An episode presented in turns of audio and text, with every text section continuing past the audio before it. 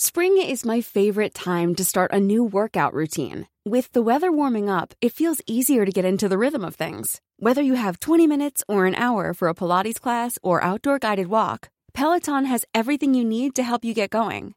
Get a head start on summer and try Peloton risk-free with Peloton Rentals at onepeloton.com/bike/rentals. Today with Amazon Business, Shannon Stuckey of Walburn Woodworking helped her team buy 63 circular saws. Okay, Andy, take it easy. Now she uses her time to focus on growing something big. Buy smarter, dream bigger. Visit Amazon Business, your partner for smart business buying. Amazon Business honors Jill Lau, Chief Procurement Officer of Global Network Bank. Last week, Jill saved big and used Amazon Business to help her team buy 327 headsets. Now Bob can keep his conversations to himself. Wait, am I still on speakerphone? With business buying easier than before, Jill now uses her extra time to focus on growing something big. Buy smarter, dream bigger. Visit Amazon Business, your partner for smart business buying. Thank you for holding. Hang it up, Bob.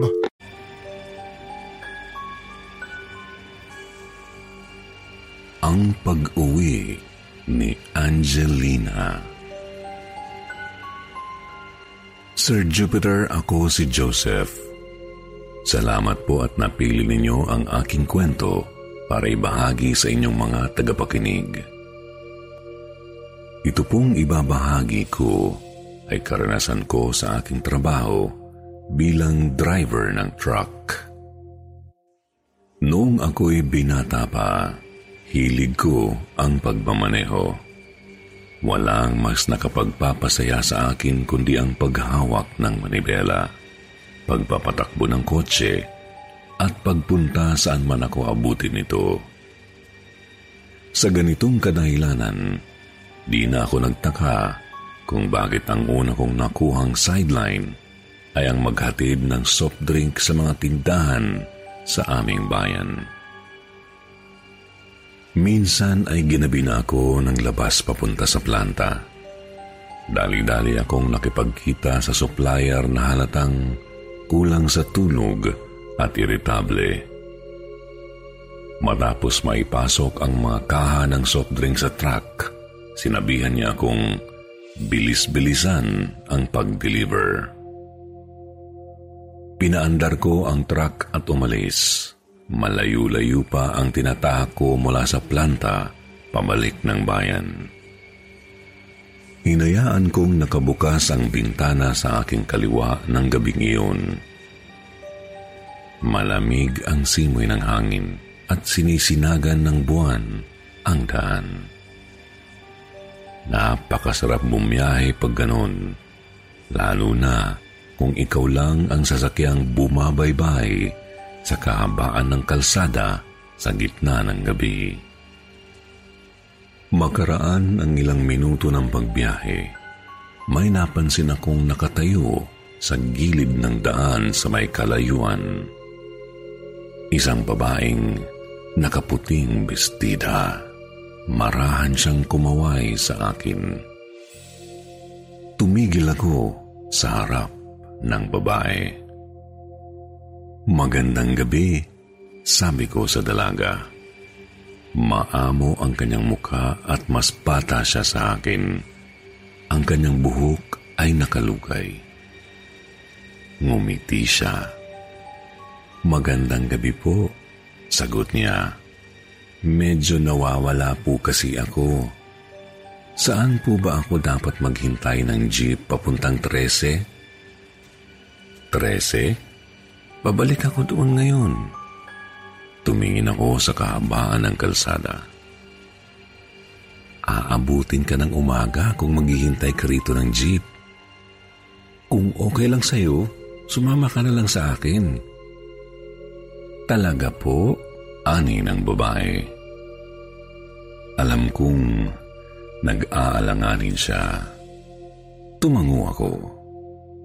May i-deliver ako pabalik ng 13. Sabay ka. Huwag ka mag-alala. Magkapareho naman kami ng inuwian. Di kakayanin ng konsensya ko na iwan siyang mag-isa sa gitna ng gabi. Sa awa ng Diyos, nagtiwala naman siya sa akin. Binuksan ko ang pintuan at pinaupo ang babae sa aking tabi. Nagpatuloy ako ng biyahe. Tahimik na pinagmamasdan ng babae ang pagbago ng mga tanawin sa labas ng sasakyan. Maghahating gabi na nang kausapin ko siya uli. Nagpakilala siya sa pangalang Angelina. Tinanong ko kung madalas siyang bumibiyahe mag-isa. Sinabi niyang matagal na siyang di nakakauwi sa 13. Talaga? Tanong ko. Tumango ang babae. Bata pa ako nang maghiwalay ang mga magulang ko. Dinala ako ni tatay sa syudad eh. Matagal-tagal na ring panahon ang lumipas bago ko mapagdesisyonang bisitahin ang nanay sa 13. Gusto niya akong makita ng personal. Pinayagan ako ni tatay. Alam niyang kritikal na ang lagay ni nanay. Mag-iingat ka pa rin. Sa panahon ngayon, delikado nang pumunta kahit saan nang mag-isa. Sabi ko sa kanya. Opo. Ngumiti si Angelina. Alam niyo po, kayo po siguro ang unang nagpasakay sa akin na walang masamang intensyon sa akin. Pinagtambal niya ang mga kamay niya. Ang huling nagpasakay sa akin, di na ako pinauwi. Parang may nagbago sa ihip ng hangin sa loob ng sasakyan. Napalingon ako sa kinauupuan ni Angelina. Naramdaman ko ang marahang pag-akyat ng mga buhok ko sa aking katawan. Ang dalaga sa aking tabi ay umiiyak ng dugo. Ang bestida niyang puti ay napantalan ng tuyong dugo sa paibabang bahagi. At ang buhok at mga kamay niya ay madumi sa putikan. Napuno ako ng takot. Gusto ko sanang itigil ang minamaneho kong truck at tumakbo palabas. Nagsalita uli si Angelina. Nanginginig ang boses. May kalungkutan sa kanyang mapangilabot na anyo. Okay ka lang, kuya? Tanong niya. Imbes na tumigil, tinuloy ko ang pagpapatakbo. Binaling ko ang aking tingin sa daan. Okay lang ako. Pinilit kong itago ang namumuong takot sa aking dibdib. Dahil sa aking pagsagot ay napansin ko ang pagngiti ng babae. Paulit-ulit siyang nagpasalamat sa akin. Walang anuman, sagot ko nang di siya direktang tinitignan. Hinawakan ko ang manibela ng mahigpit. Why does Comcast Business power more businesses than any other provider? It has technology solutions that put you ahead, like the fastest reliable network and serious savings. Ask how to get a $500 prepaid card with a qualifying gig bundle. Offer ends 10-23-22. Restrictions apply. Call for details. Lumipas ang 2 oras. At tumigil ako sa babaan ng pasahero sa 13. Andito na tayo, banggit ko sa babae. Nagpasalamat siya ulit. Ngumiti ako. Sana magkita na kayo ng nanay mo, dagdag ko. Naglaho siya sa aking tabi. Naiwan ang panali ng kanyang buhok sa kanyang inupuan. Nawala ang mabigat na pakiramdam ko sa aking dibdib. Nalaman ko ang katotohanan ng sumunod na araw. Napabalita noong nakaraang buwan ang pagkawala ng isang babae pauwi sa kanyang ina sa 13. Huli siyang nakitang sumakay sa kotse ng isang nagmagandang loob. pinaniniwalaang ginahasa siya at pinatay. Magpasa hanggang ngayon ay di pa natatagpuan ang kanyang bangkay. Bagamat nagimbal ako sa nangyari, di ko kinailangang mag-alala. Kahit papaano ay napauwi ko rin ang kaluluwa ni Angelina.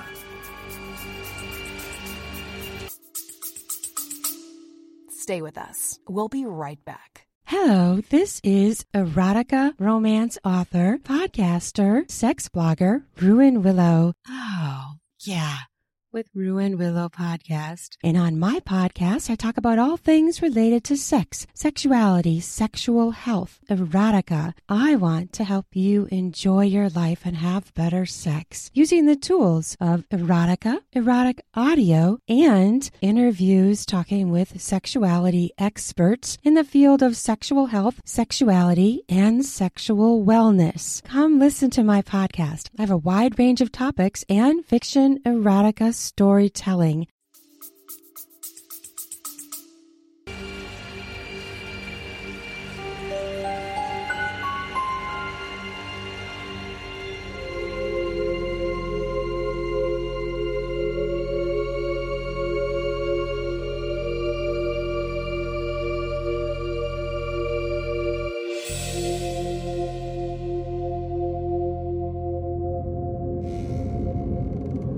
Ako po si Rina, isang call center agent.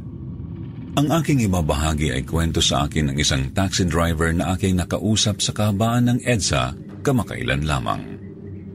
Sana po ay matampok ninyo ang kwentong ito na kahit ako po mismo ay naging bahagi na rin.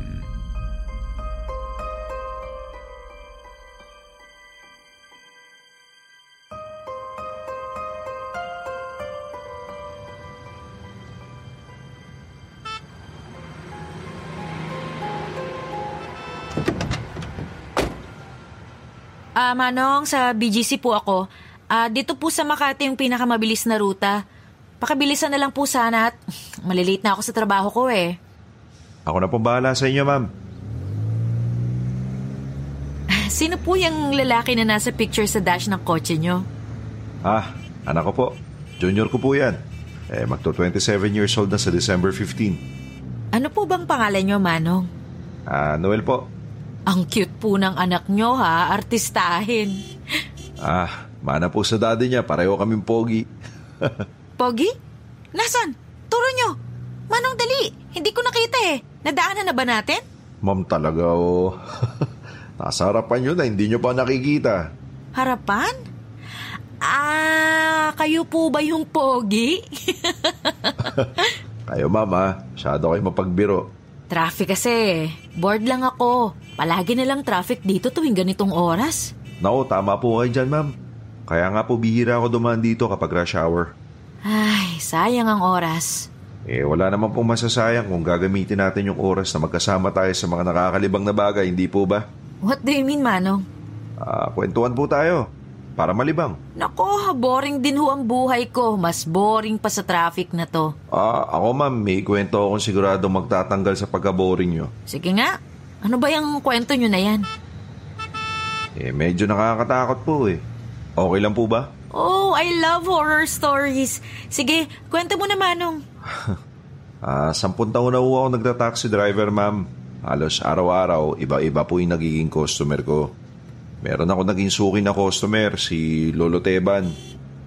Puro uba na po yung buhok, balingkinitan yung katawan at lubog yung mga mata. Palagi ko siyang inahatid sa ospital. Nandun raw kasi nakakonfine yung asawa niyang ilang buwan nang nakaratay eh. Araw-araw kong inahatid si Lolo Teban sa may Rizal. Sakto, along the way din pauwi sa amin yun. Well, mabait si Lolo Teban, makwento din. Palagi niyang kinukwento kung gaano niya kamahal yung asawa niya eh. Tapos nakilala niya raw yung asawa niya nung kabataan nila sa isang engkwentro. Nung dalaga pa lang ang asawa niya, ninakawan na raw ng snatcher ang asawa niya habang naglalakad sa avenida. Nakita raw ni Lolo Teban yung pang-aagaw ng bag. So mabilis niyang hinabol yung snatcher at binanatan niya raw to ng todo hanggang sa makuha niya yung bag. And then tumakbo yung snatcher. Sinuli niya yung bag sa magandang babae. Tapos ayun, nagpakilala yung babae sa pangalang Amorosa. At doon nagsimula ang love story nila. Naging mag-asawa sila pagkatapos ng 3 taon daw ng paghihintay. At nang maikasal sila, doon na sila bumuo ng pamilya. Manong, wait. Nasaan yung nakakatakot doon? Ay, huwag kayo mainip, ma'am. Ito na. Nung nag-honeymoon daw sila mag-asawa sa Baguio, may isang matandang igorota yung nanghula sa kanila. Hula? Anong sabi sa hula? Mamamatay daw sa kanser sa matris si Lola Amorosa na asawa ni Lolo Teban. Pero magtatagal pa yung pagsasama nila bago raw mangyari yun. So, hindi naniwala si Lolo Teban sa igorota. Pero dumating nga yung panahon na nagkatotoo yung hula. Nagkaroon nga ng kanser sa matris si Lola Amorosa at na-confine ng matagal sa ospital.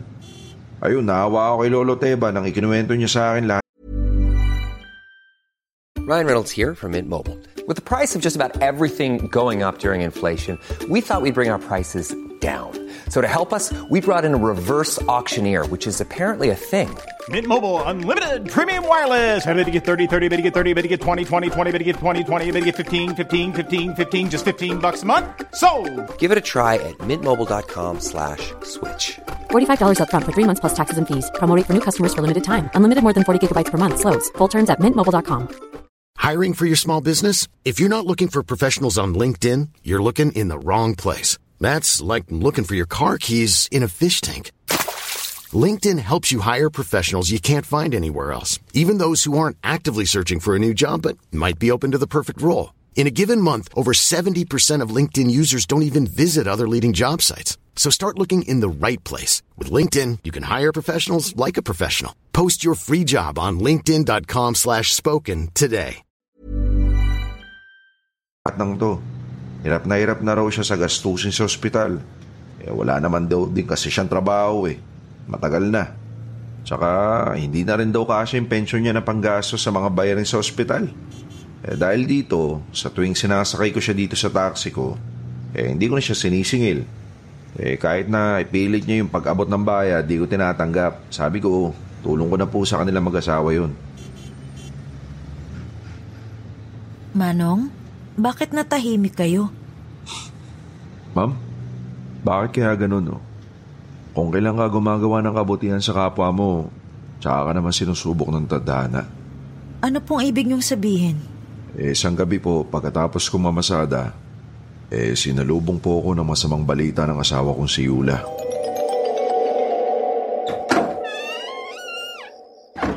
Bakit ngayon ka lang? Kanina pa kita tinetext. Nagdadrive ako. Hindi ako pwedeng gumamit ng cellphone habang nagmamaneho ng taxi. Noel, ang anak natin. O bakit? Ano nangyari kay Junior? Isinugod ng lola niya sa ospital. Namimilipit sa sakit ng tiyan. Nagsusuka. Umuwi lang ako para kumuha ng damit niya. Ha? Na paano si Junior? Yula, ano nangyari sa anak natin? Akala ko kidney stones lang. Akala ko simpleng sakit lang sa kidney. Noel! May nakitang tumor sa kidney ng anak mo. At kumalat ng tumor sa buong kidney niya. Kailangan niya ng kidney transplant. Bakit hindi ko alam? Dahil palagi kang wala. Palagi kang nasa trabaho. Mas kapiling mo pa ang mga pasahero mo kaysa sa amin ang anak mo. Tama ang manghuhula. Hindi kita dapat pinakasalan. Hindi dapat ako nagpabuntis sa'yo. Hindi kita dapat pinili na maging ama ng magiging anak ko. Yula, hanggang ngayon ba naman? Naniniwala ka pa rin sa mga hula? Masama ang maniwala sa manghuhula. Nasa Biblia yan. Anong magagawa ng Biblia mo kung nagkatotoo ang mga sinabi ng manghuhula 5 taon na ang nakararaan? Sinong mas paniniwalaan ko? Yung nangyayari ngayon sa atin o yung mga salita sa Biblia mo na hindi ko naman maintindihan. Yula, mangilabot ka nga sa mga sinasabi mo. Naririnig ka ng Diyos. Diyos? Kung talagang naririnig niya ako, pagalingin niya ngayon si Junior. Tanggalin niya ang cancer sa kidney ng anak mo. O, saan ka pupunta? Yula, sandali! Mag-iingat ka, Noel. Dahil darating daw ang isang gabi na ikaw naman ang mapapahamak. Dahil sa trabaho mo. Dahil sa pag-drive mo ng taxi, mapapahamak ka. Yan ang sabi ng manghuhula. Hindi ako naniniwala sa mga hula. Alam mo yan. Choice mo yan, Noel. Ngayon, kung may konti kang pake para sa buhay ng anak mo, maghanap ka ng kidney donor bago tayo maunahan ni kamatayan sa pagkuha sa buhay ng anak mong si Junior. Magkita tayo sa ospital. Ikaw at ang kidney donor mo.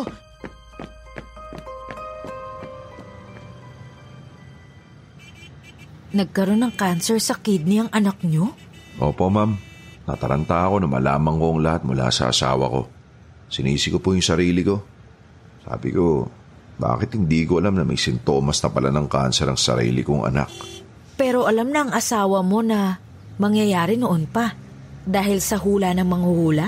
Eh, matagal na namang ganun ang asawa kong si Yula.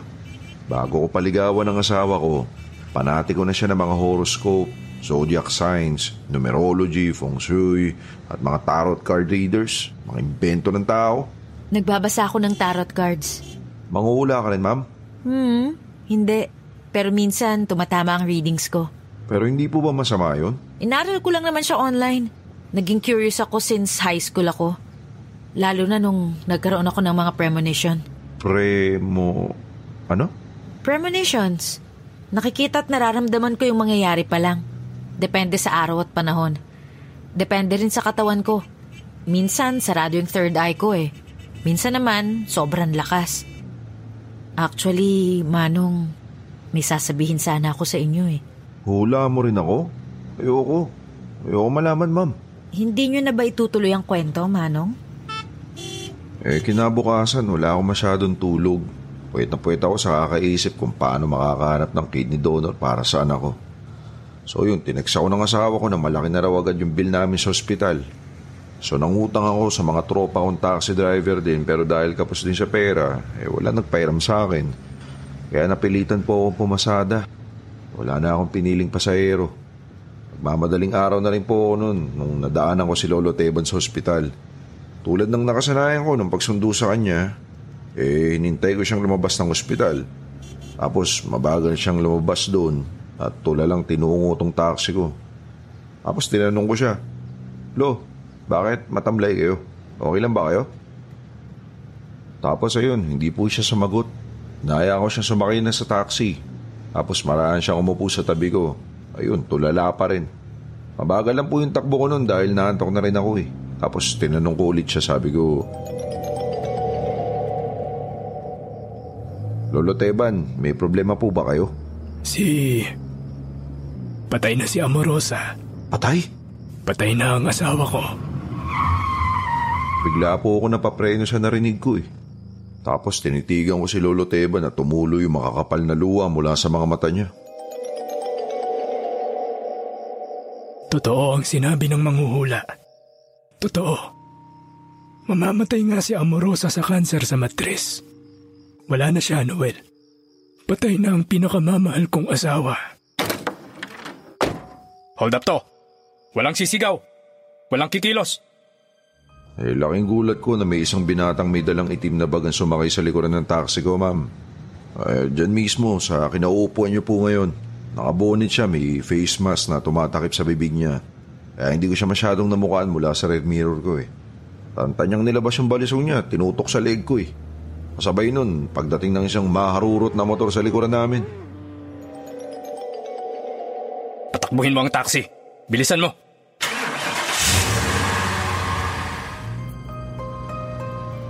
So yun po, nataranta ako. Mabilis kong tinapakan yung gas ng sasakyan at tumandar kami ng mabilis. So lalong dumikit yung patalim ng balisong sa leeg ko. Bilisan mo magmaneho. Hindi niya tayo dapat abutan.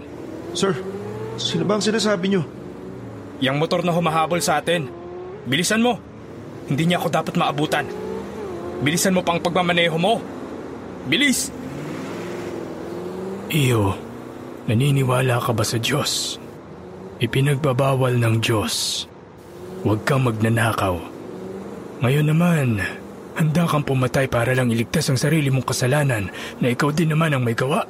Tumahimik ka, tanda! Wala kayong pakialam sa buhay ko! Ano na lang ang sasabihin ng mga magulang mo kapag nalaman nila itong ginagawa mo? Ano sa tingin mo ang mararamdaman ng mga lolo at lola mo kapag nakulong ka dahil sa mga kasalanan mo? Patay na ang lolo ko. Patay na siya. Dahil sa sobrang kahirapan. Walang pambili ng gamot. Walang pampaospital. Hindi ko naman talaga gusto tong pinasok ko eh. Iyo. Tumahimik ka! Sino ka ba? Ano bang alam mo tungkol sa pinagdaraanan ko? Hindi kita kilala, iho. Pero mas mahigit na nakakakilala sa'yo. Ang nasa itaas. Anong gagawin ko? Ibaba mo na ang balisong mo. Makinig ka kay Lolo Teba. Ang tama ang mga sinabi niya. Pero nandyan na siya. Sino? Itigil mo ang taxi. Bababa na ako. Itigil mo!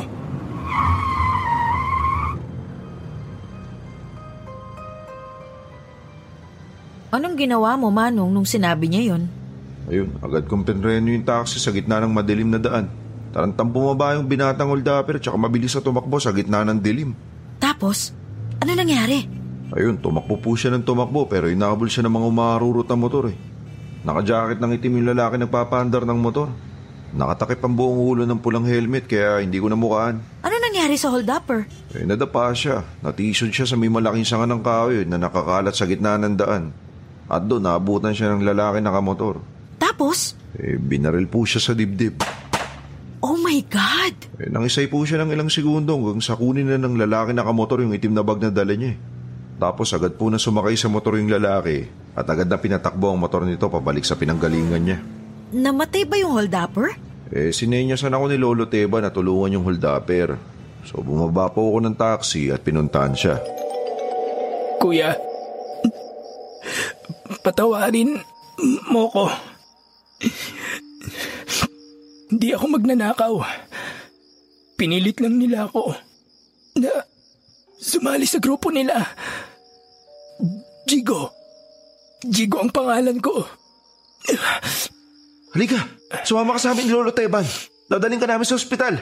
Sige, sasama ako. At sa oras na mamatay ako, gusto ko na ibigay sa'yo ang kidney ko. Ha? Bakit? Paano? Paano niya nalaman na kailangan mo ng kidney donor, Manong? Eh, doon po ako nang hilakbot, ma'am. Hindi ko alam kung paano niya nalaman yung problema ko tungkol sa anak ko eh. Eh, naawa ako kay Jigo. Hindi ko naiwasang maluwa nung bawian siya ng buhay sa harapan ko. Eh, hindi na rin ako nakapagsalita. Tapos, tinignan ko si Lolo Teban pero laking gulat ko na lang, wala na siya sa kinaupuan niya sa taxi. Tumakbo ko papasok sa loob nitong taxi pero wala na rin si Lolo Teban. Hinanap ko siya sa buong paligid, sumigaw ako, "Lolo Teban! Lolo Teban! Nasaan na kayo?" Pero walang tao sa paligid eh. Bumalik ako sa ospital kung saan nakakonfine yung asawa ni Lolo Teban. Dala-dala rin po yung bangkay ni Jigo. And nireport ko sa mga doktor sa emergency room yung nangyari at sinabihan ako mag-report sa mga polis. Sinabi ko sa mga doktor na nagpresenta si Jigo na maging kidney donor ng anak ko si Junior. Eh, pag-aaralan daw po muna nila yung lahat. Yun ang sabi ng mga eksperto sa ospital. Kaya po nang madaling araw ding yun, pinuntahan ko yung asawa kong si Yula at sinabing may nakuha na akong prospect na magiging kidney donor. Yun, naiyak yung asawa ko, ma'am. Tapos? Eh, kinaumagaan, bumalik ako sa ospital kung saan namatay si Lola Amorosa. Eh, pinagtanong-tanong ko sa mga doktor kung nakita nila si Lolo Teban. At anong sinabi nila sa'yo? Eh, binawian rin daw ng buhay si Lolo Teban sa parehong araw ng pagkamatay ng asawa niya na si Lola Amorosa, Martes. Kaparehong araw ng insidente ng holdapan dito sa taxi.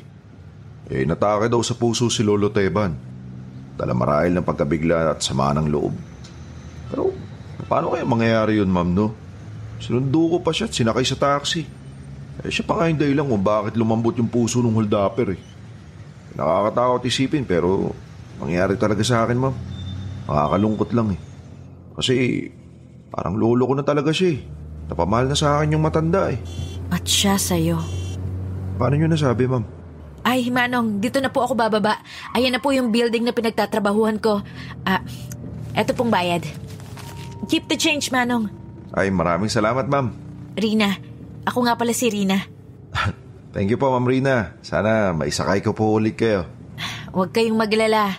Mangyayari yun. Paano niyo po nasabi? Nakita ko na ang lahat sa panaginip ko at sa mga barahan na nabasa ko. Alam kong makikilala kita, Manong Noel. Ha? Ganun po ba? May mga bagay na mahirap ipaliwanag sa ibang tao kasi hindi nila nararanasan yung nararanasan ng mga katulad ko. Huwag ka nang malungkot. Hindi magtatagal, maooperahan ang anak ninyo. Magiging successful ang kidney transplant niya. Salamat sa hold-upper. Pag-pray na rin natin siya, Manong. Siya ang kidney sponsor ng anak ko? Opo. At huwag ka na rin malungkot, Manong. Ayaw ni Lolo Teba na nalulungkot kayo. Paano niyo po naman nalaman yun? Ayan siya, katabi ninyo sa harapan. Hindi na siya aalis dyan, sabi niya. Babantayan niya raw kayo sa lahat ng biyahe niyo. Huh? Bye, Manong Noel. Bye, Lolo Teban.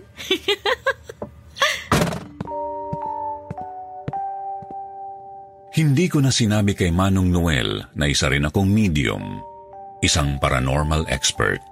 Nakakakita at nakakakausap ako ng mga kaluluwa. Isang regalo para sa akin ang talent kong ito na hindi ko pinagsasabi kahit sa pamilya ko. Talagang mahiwaga ang buhay at marami pang mga pangyayaring kababalaghan ang hindi maipapaliwanag ng mga tao ni ng siyensya. Hindi masamang tumulong sa kapwa mo kahit na hindi mo sila kilala ng husto. Sapat na ang kabutihan sa puso natin ang mangibabaw sa bawat intensyon at isipin natin para sa ibang tao. Salamat po. Magandang gabi.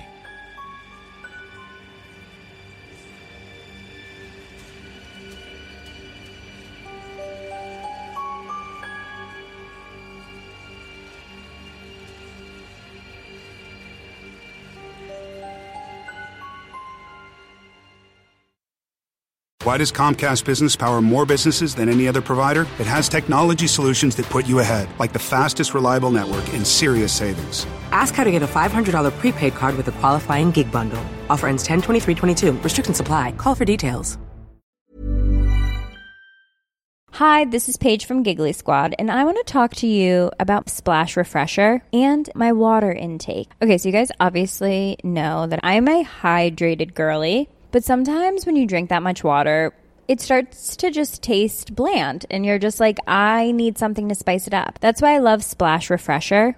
It has zero sugar, 0 calories, and it's a splash of sweetness. And they come in 5 different flavors. They're so good. Wild berry, acai grape, pineapple mango, lemon, and mandarin orange. My favorite is the wild berry because I just love a berry. So if you're like me and you're drinking water all day, then try Splash Refresher. It's going to absolutely change your water game, and it's good for you.